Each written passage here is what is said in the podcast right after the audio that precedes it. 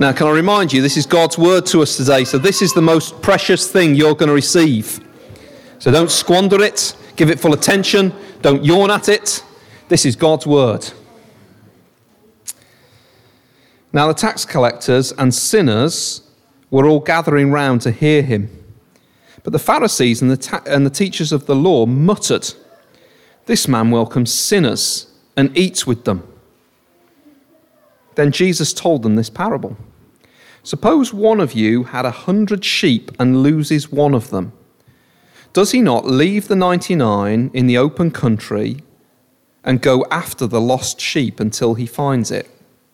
And when he finds it, he joyfully puts it on his shoulders and goes home. Then he calls his friends and neighbors together and says, Rejoice with me, I have found my lost sheep. I tell you that in the same way, there will be more rejoicing in heaven over one sinner who repents than over 99 righteous persons who do not need to repent. Or suppose a woman has 10 silver coins and loses one. Does she not light a lamp, sweep the house, and search carefully until she finds it? And when she finds it, she calls her friends and neighbors together and says, Rejoice with me, I have found my lost coin. In the same way, I tell you, there is rejoicing in the presence of the angels of God over one sinner who repents. And may the Lord add much blessing to the reading of his word. Practically, to work that into our caring for one another plan that we've got over this next few weeks.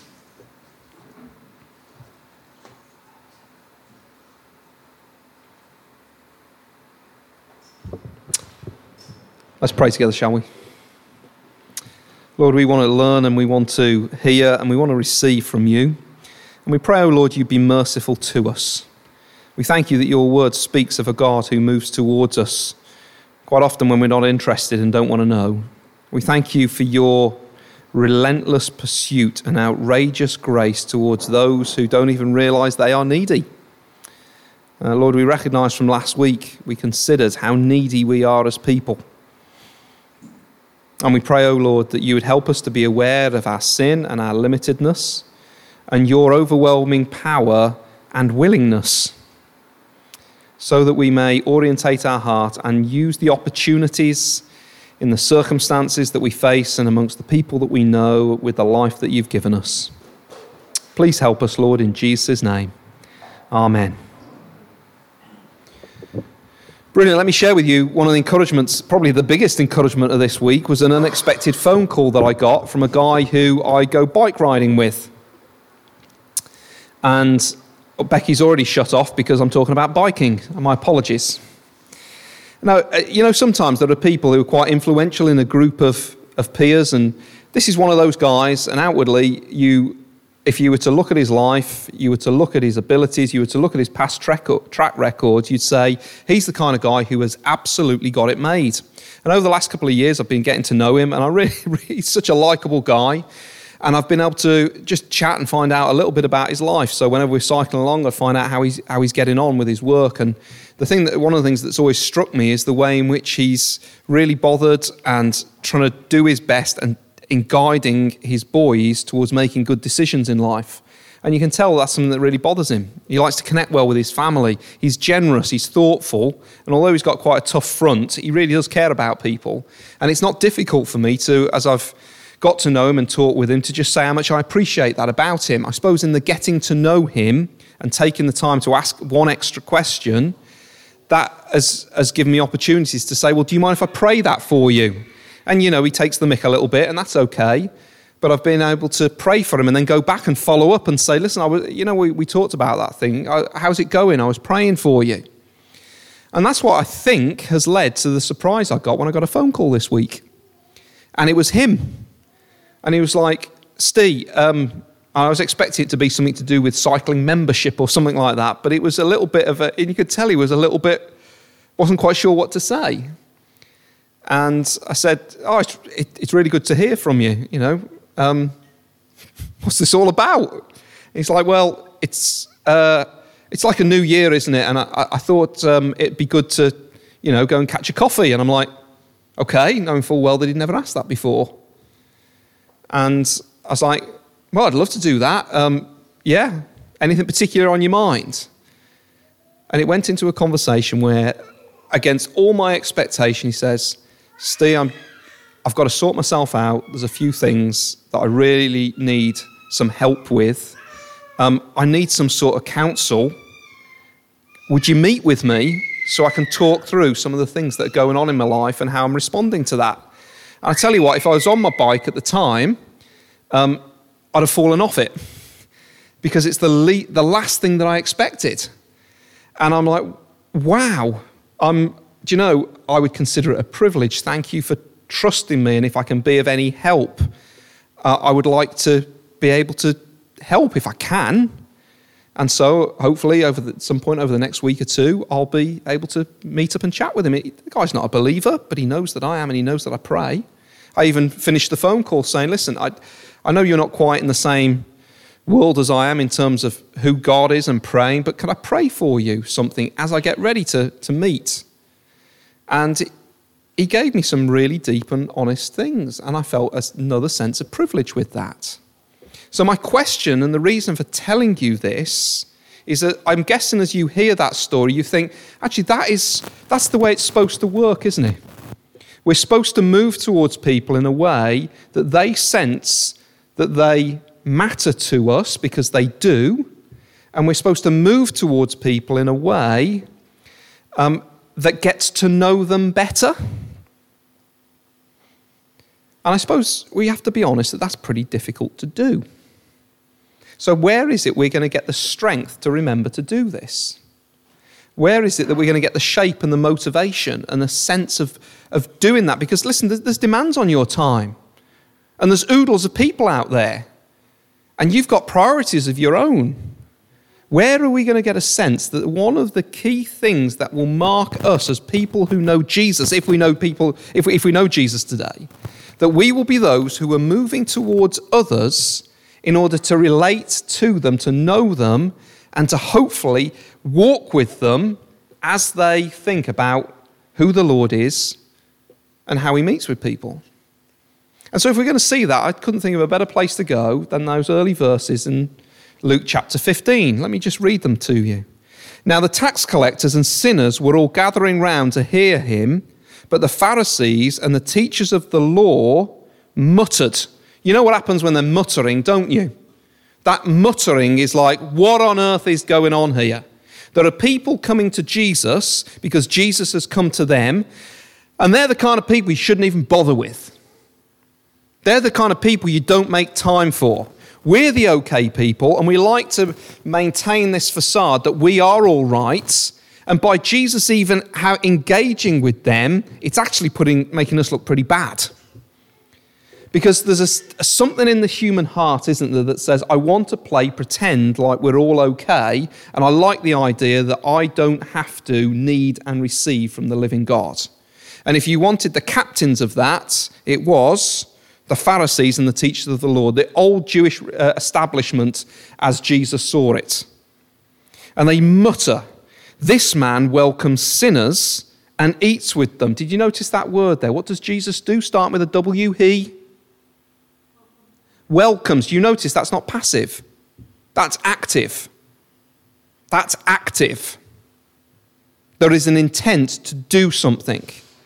And I know right now, at the beginning of the year, when you're already feeling exhausted and you're thinking, how the monkeys am I going to get to 2021? The Christian life is one that is active. We are active in welcoming in Jesus' name because Jesus was the ultimate welcomer.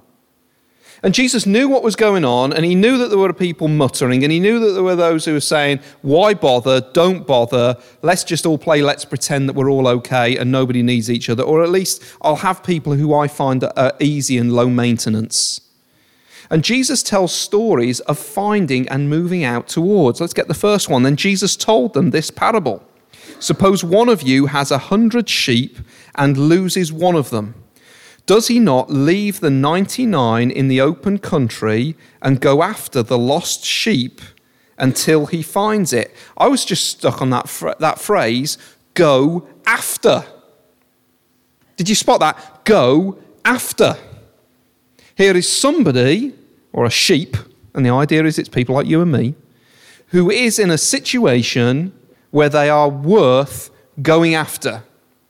Now, if you are a believer here today, Jesus decided you were worth going after. And let me remind you that that decision that he made to do that was much more based in his character than your worth, which makes it all the more amazing. I remember always being on a certain sport that we played at, at school towards the back end of being picked for the team. It's miserable, isn't it? But here is Jesus who goes after. He doesn't just pick, he goes after. And you've got the, this beautiful image of a field in the open country where it's reasonably safe. And he looks at all of them and he decides, there could be my priority. But instead, what I will do is make a choice, an active choice, to leave that lot for a lot in order that I can pursue, go after, move towards that one over there. And of course, we're supposed to see in this parable that that is a description of why Jesus is welcoming the tax collectors and the sinners, the ones that other people say aren't worth bothering with. But what I'm trying to get you to see here is their massive personal initiative that Jesus says he takes to meet people, to go after them. And of course, we know that verse so well, don't we? Jesus came in to seek and to save what? Those who are all okay on their own? To seek and to save those who are, which is you and me. And if this is part of our story, then what we will do is we will pursue and do more than just say, Oh, bless you, I hope you have a, nice week. We will get involved. We will leave something in the pursuit of, of others. And it doesn't mean that they're necessarily in trouble more than we are. But we will invest in relationship, we will invest in people, because what matters most to Jesus is people people like you and me. And when he finds it, he joyfully puts it on his shoulders and goes home. Then he calls his mates and his neighbors together and he says, Rejoice with me, because I have found my lost sheep. I tell you that in the, in the same way, there will be more rejoicing in heaven over one sinner who repents than over 99 righteous people who do not need to repent. And therein lies this beautiful picture of gospel initiative that heaven is lit up when people who were walking in their own way turn back around and process their whole lives and come to the living God in the light of all of his mercy. And he's saying, That's what I want you to value too. In fact, if you re- receive that, you will value it. And there's another parable that, that, that goes just as far. It's possibly even more powerful. Or suppose a woman has 10 silver coins and loses one. And she's already beginning to think about how she's going to pay for the groceries that week or how she's going to get in the new posh frock and all of that kind of thing. Does she not light a lamp, sweep the house? And here's the bit that captured me. Can you see the next words? Search carefully. Now, I want you to think about your own personal story of the ways in which the Lord searched carefully for you. What did he use? What were the means of drawing you near, of laying hold and claiming you? The point of this coin that is lost is when a coin is lost, it doesn't pick itself up and go and get found again, does it? Like one of those bags at the airport when it is in lost and found. It can sit there and it will go round on that travelator thing again and again and again. And if it's lost, it'll just stay lost until somebody comes along and searches carefully for it. And Christ did that for you. And it was active. And as we get a sense of that, we realize that we are to be those who move towards others, towards people who don't yet know the Lord, towards people who belong to Him. And how is the primary way that Jesus does that? Well, He comes and leaves glory and steps into our reality. And He bears the worst that the world can throw at Him. And He faces the jabs and the accusations of being small and insignificant when He is the one who is keeping them breathing in that moment. And then, in that moment of grace, rather than say, Stuff the lot of you, he goes to the cross to bear the weight of the sin and judgment that is due to his enemies. And that is how he seeks and saves and searches and finds. And of course, he rises three days later victorious. So the big question is, is that, do we have to go and die for other people as we move towards them? No, we don't. The primary way, it seems, that the Bible invites us to move towards others is with a sense of who the Lord is, to share his word by knowing other people well. Have taken the time to find out about somebody, to be interested in their life, that you may be able to share something of that truth as to where they are in that moment. And perhaps they're somebody who seems to be doing really well spiritually. Guess what they still need? They still need relationships with people who know them well and love them through this lens of Christ's pursuing love. So, in the remainder of the little bit of time that I've got with you, I would simply like to help you go that little bit deeper in moving towards other people who are in your sphere of influence or perhaps who are a little bit beyond at this moment? How do we get to know people, move towards people in order that we can get to know them? In this book, it, there's loads of different examples of that. But he, says, uh, Ed Welch says this he says, Because of Jesus, you no longer look for the easiest person to talk to when people gather. Instead, you move towards the quieter ones, the new person, the outlier. Imagine a group of people who move towards each other, active more than passive, loving more than they fear rejection. And he gives quite a powerful example of this.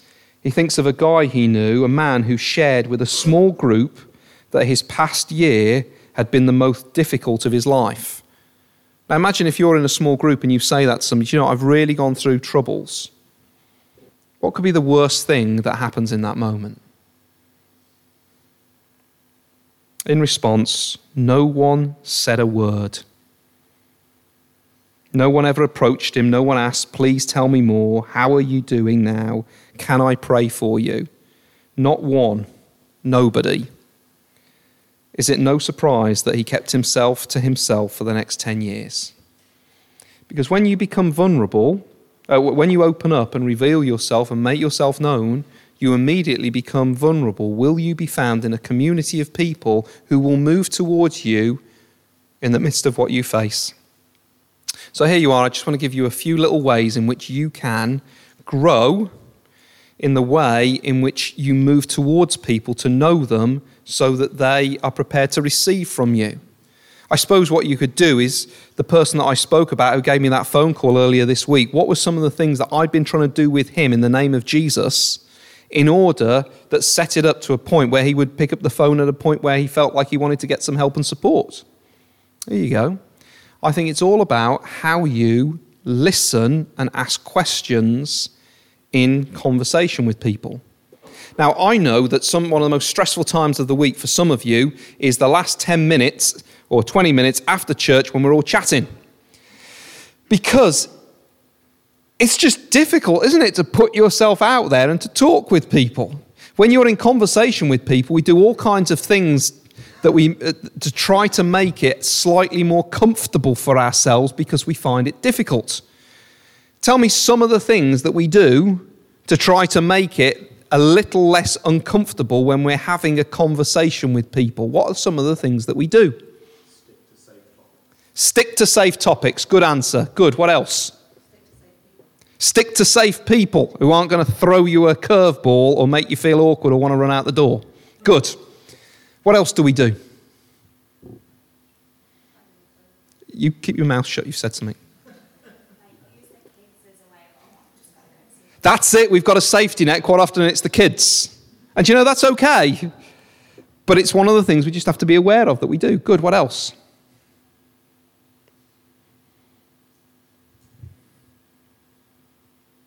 I think sometimes what we do is because we're a little bit nervous and we want the conversation to go well, we spend a lot of time talking about our opinion, ourself, or what's happening to us. So some, you, sometimes you watch these two conversations where you got somebody they want to communicate at a deep level, but what's basically happening is this person doesn't know what to say, so they talk about something in their week and some little detail, and th- that person goes, "Oh, that gives me something to talk about in my week." And what you do is you're just sort of bouncing off each other, but you're not connecting at a deep level. Anybody been in a conversation or done that before? Yeah, quite often. Good. What else do we do to try and make uh, ease the, the burden of difficult conversations?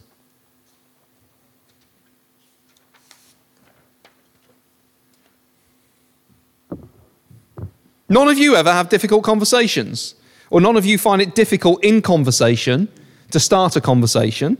Wow, we're going to be an amazing church, aren't we? Sometimes what we do is we just avoid people. Sometimes what we do is we listen to somebody and we just talk about how I'm going to fix it.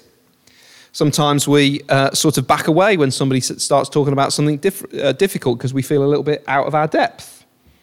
Sometimes we will just stay at the purely superficial. You know, we talked about safe topics, but we'll stay at very superficial levels.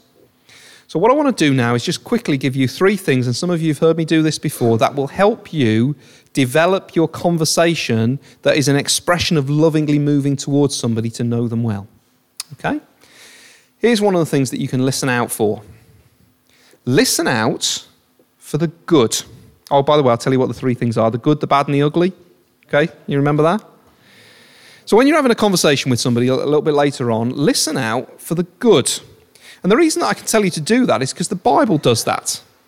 If you remember in the early verses of the Corinthian letters, you'll find that the Apostle Paul, who is writing to Corinth, and they are a mess. There is immorality, there is pride, there is one upmanship, uh, there is sort of leaving people out, uh, there is uh, criticism of the Apostle Paul. And in this, only the second or third verse, he just talks to this jacked up, messed up, arrogant church, and he says, I really do give thanks to the Lord for you. And here are the, some of the reasons why. Which I find amazing because it tells me that when he's been listening to what they're facing and how they're responding to life, the first place he goes is to recognize stuff that is good, to recognize stuff that is honoring, to, to be able to congratulate good effort. I remember, oh, this is way back in the old building, there was one of the ladies who used to come to our church, and most of us at the time agreed that she'd got some real problems with her parenting strategy. She felt incredibly uh, nervous about the way her kids were acting and behaving.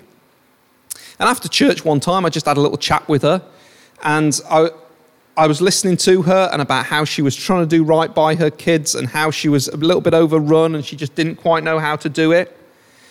And I just said, I just need to stop you there for a minute. I just want to say to you, I just think you're doing a great job as a mum. Now, I wasn't telling her in that moment that all of her strategies were absolutely perfect. In fact, some of them left an awful lot to be desired. But I was just recognizing as to how hard she was caring for and trying to love her kids. And as I said that, how do you think she responded? She just burst into tears and said, Nobody has ever said that to me before. And what happened in that conversation? I'd simply taken the time to listen for the things that mattered and to encourage her and to say thank you. Now, so often we can sit back in a posture of listening out for all that is bad. But I think as we move towards people, we want to listen for all the signs and all the ways in which somebody is trying to handle a situation or face a moment of life with faith or with love or with something that reflects the character of God. I remember speaking to one of the fellows who came, uh, came along to the Tuesday lunchtime fellows group, and he was making all kinds of mess about things. But then I just, I just listened and I heard that he'd got a deep sense of loyalty to his father.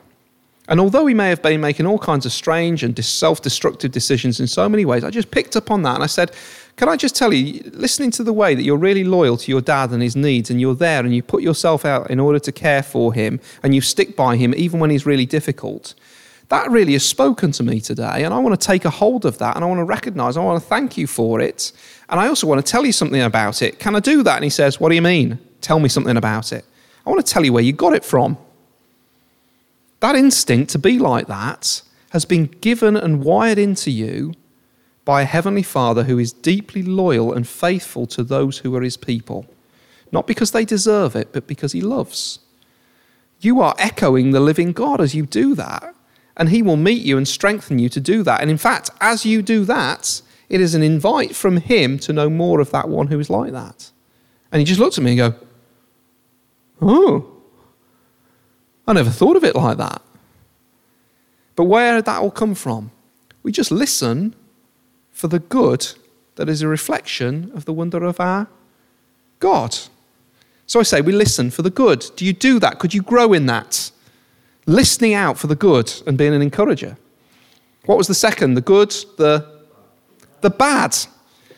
Now, it may surprise you as I say this to you, but most people find face situations on a regular and daily basis that they would rather have not happened in their life.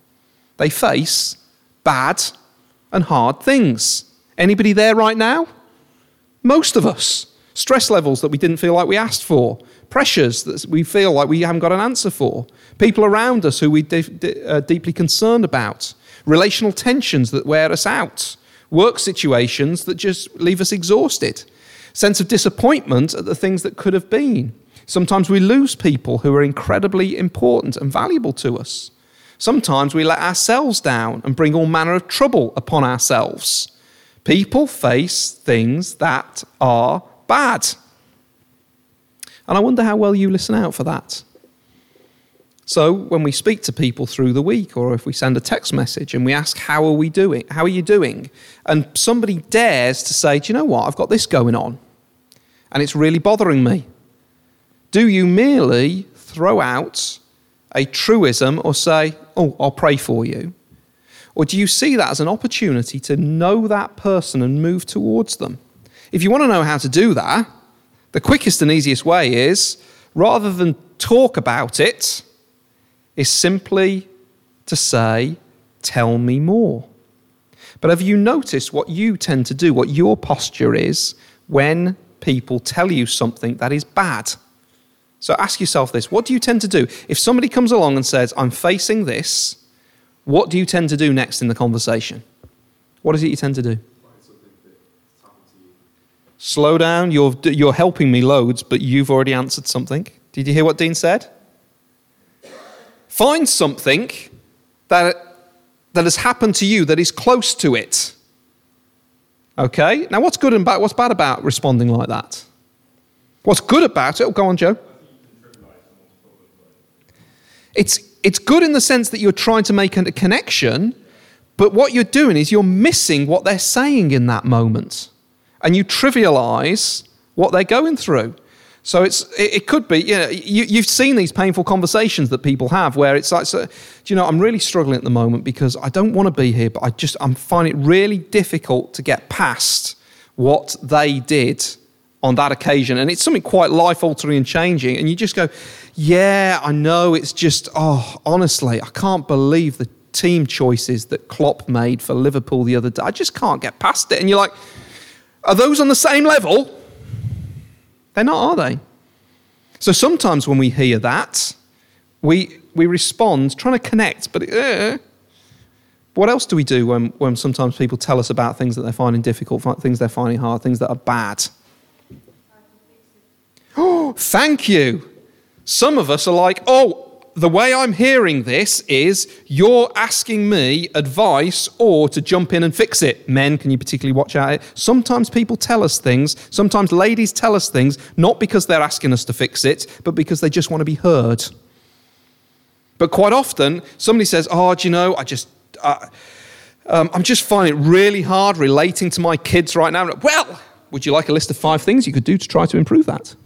In fact, bring them round and I'll show you. At that point, don't be surprised if that person just goes, because in that moment, when you give advice or try to fix it, what you're doing is you are reinforcing a sense of failure. You are giving them the impression that if only they were you, this wouldn't be happening to them. How does that move towards and help that person to know you? It doesn't, does it? What else do we do sometimes when people speak to us about things that they find hard? Oh, just, we'll, go, we'll go that way first, then we'll go that way. Brush it off and change the subject. In other words, total avoidance. Anybody ever been there? And sometimes it's for just, ah, I don't know quite what to do with that. Or sometimes it's because I'm too darn lazy to slow down and care. Good. What was it you were going to say, Josh? Um, oh. Do you know, I don't know quite how I am going to cope with the fact that no matter what I try, she will not talk to me. And I miss her. And I want her in my life, but she just won't get past that thing. And I just find this so hot. Don't worry, plenty more friends out for you there somewhere. What have you done? There's a silver line, new opportunity. You minimize in that moment. Anything else that we do? Sorry? Brilliant, I like that. Sometimes we just nod and agree without condition for the way that that person is responding to this hard thing in their life. And I'm saying that we want we, we there will come a point where perhaps the most useful and loving thing we can do is invite them to see it from a different perspective. But we'll get there in a minute. It could be worse. Yeah? Anybody said that? Okay, to you? That's not helpful, is it? How about some people who said, oh, just hold it there. I'll go and get the pastor. And sometimes that can be because you feel out of depth, or sometimes it can be because you don't realize that the Lord has put you into that conversation for more than just you making a referral. Some of us, in that moment when people are struggling, we get a savior complex. And we feel like we've got to take the whole responsibility on, and it's our moment to shine, either through demonstrating our wisdom or, or fixing it for somebody. So, what I want to encourage you to do is as you listen to a, somebody who is finding something difficult and hard, ask another question. Try and go a, a level deeper. Ask yourself, how am I listening to this? Because when people talk about what is most difficult, what is affecting them as their inner person, you are getting a sense of privilege to know that person in a new and fresh way. One of the simplest and easiest things to do is just say, Thank you very much that you were willing to share something of that and talk to me about that. I feel honored by that. Which was interesting on that phone call. Did you notice that was what I did when, it, when he said to it, Look, I, I need to sort myself out. I'm in a bit of a mess. And he's made himself vulnerable. So I was able to say, Do you know, I feel really honored by the fact that you've been willing to just get in touch with me. And, and, I'd like to try and meet you in the midst of that if I can. And if I can, I'll try to be some help. And I suspect that the way that I'll be the most help is by help, uh, helping you see and know how the Lord, who is good and God and gracious, will meet you in the midst of this. Let's pray. So when you listen, don't just listen out for the good, but listen out for the bad. But there's one more ugly. Okay? What is the ugly? And I go here very, very cautiously because this is the, tends to be the place where I go first. Because when, I'm, when I listen to somebody talking about how they're facing things, I just, because I've got a, a, an over exercised justice mu- muscle and righteousness, I'm on the listen out for people who are making choices or responding to their life out of their own selfishness. And I think part of that is because I'm just naturally judgmental like the rest of you. And I think part of that is because I'm aware of how stupid I am, and I assume everybody else is virtually as stupid as I am as well. And so when I listen to people talking about things and having a conversation, I am allowed biblically to listen for ways in which they are troubling their trouble or making decisions or pursuing things that are going to dishonor the Lord or hurt them. But the problem is, is I am, and I go here really cautiously because my problem is that I tend to go here first rather than last. I tend to listen out for that in a disproportionate manner. I don't tend to give people the benefit of the doubt. One of the most painful examples of that to me was related to Wednesday Club, as was, now rooted, and Bethany. Uh, I remember that she just got to an age where she was allowed to get herself home for whatever time it was. It was like eight o'clock. And she knew full well She knew full well that I expected her to be back, well, having left at 8, to be back by 8.30. That was plenty of time to chat and then make it back to the house. And on this one evening, it had gone dark, it was starting to rain, I'd had a stressful day, and I looked at the clock and it was 25 past 8. And was she anywhere down the street? No. And of course, as a gracious father, I'm obviously thinking, oh, there must be a really good reason that she's not here. No, I was like, this is another example of her unruliness that she gets from her mother. I knew, I just, how does she's just, oh, I have honored her and I'm, t- if she doesn't get this under control, her life, she's going to be a drug addict and a reprobate. And by the time she's 19, she's right. I've got to take it. By this time, it's like 8:28, and I'm out the door looking down the street. I'm like, this is disgusting.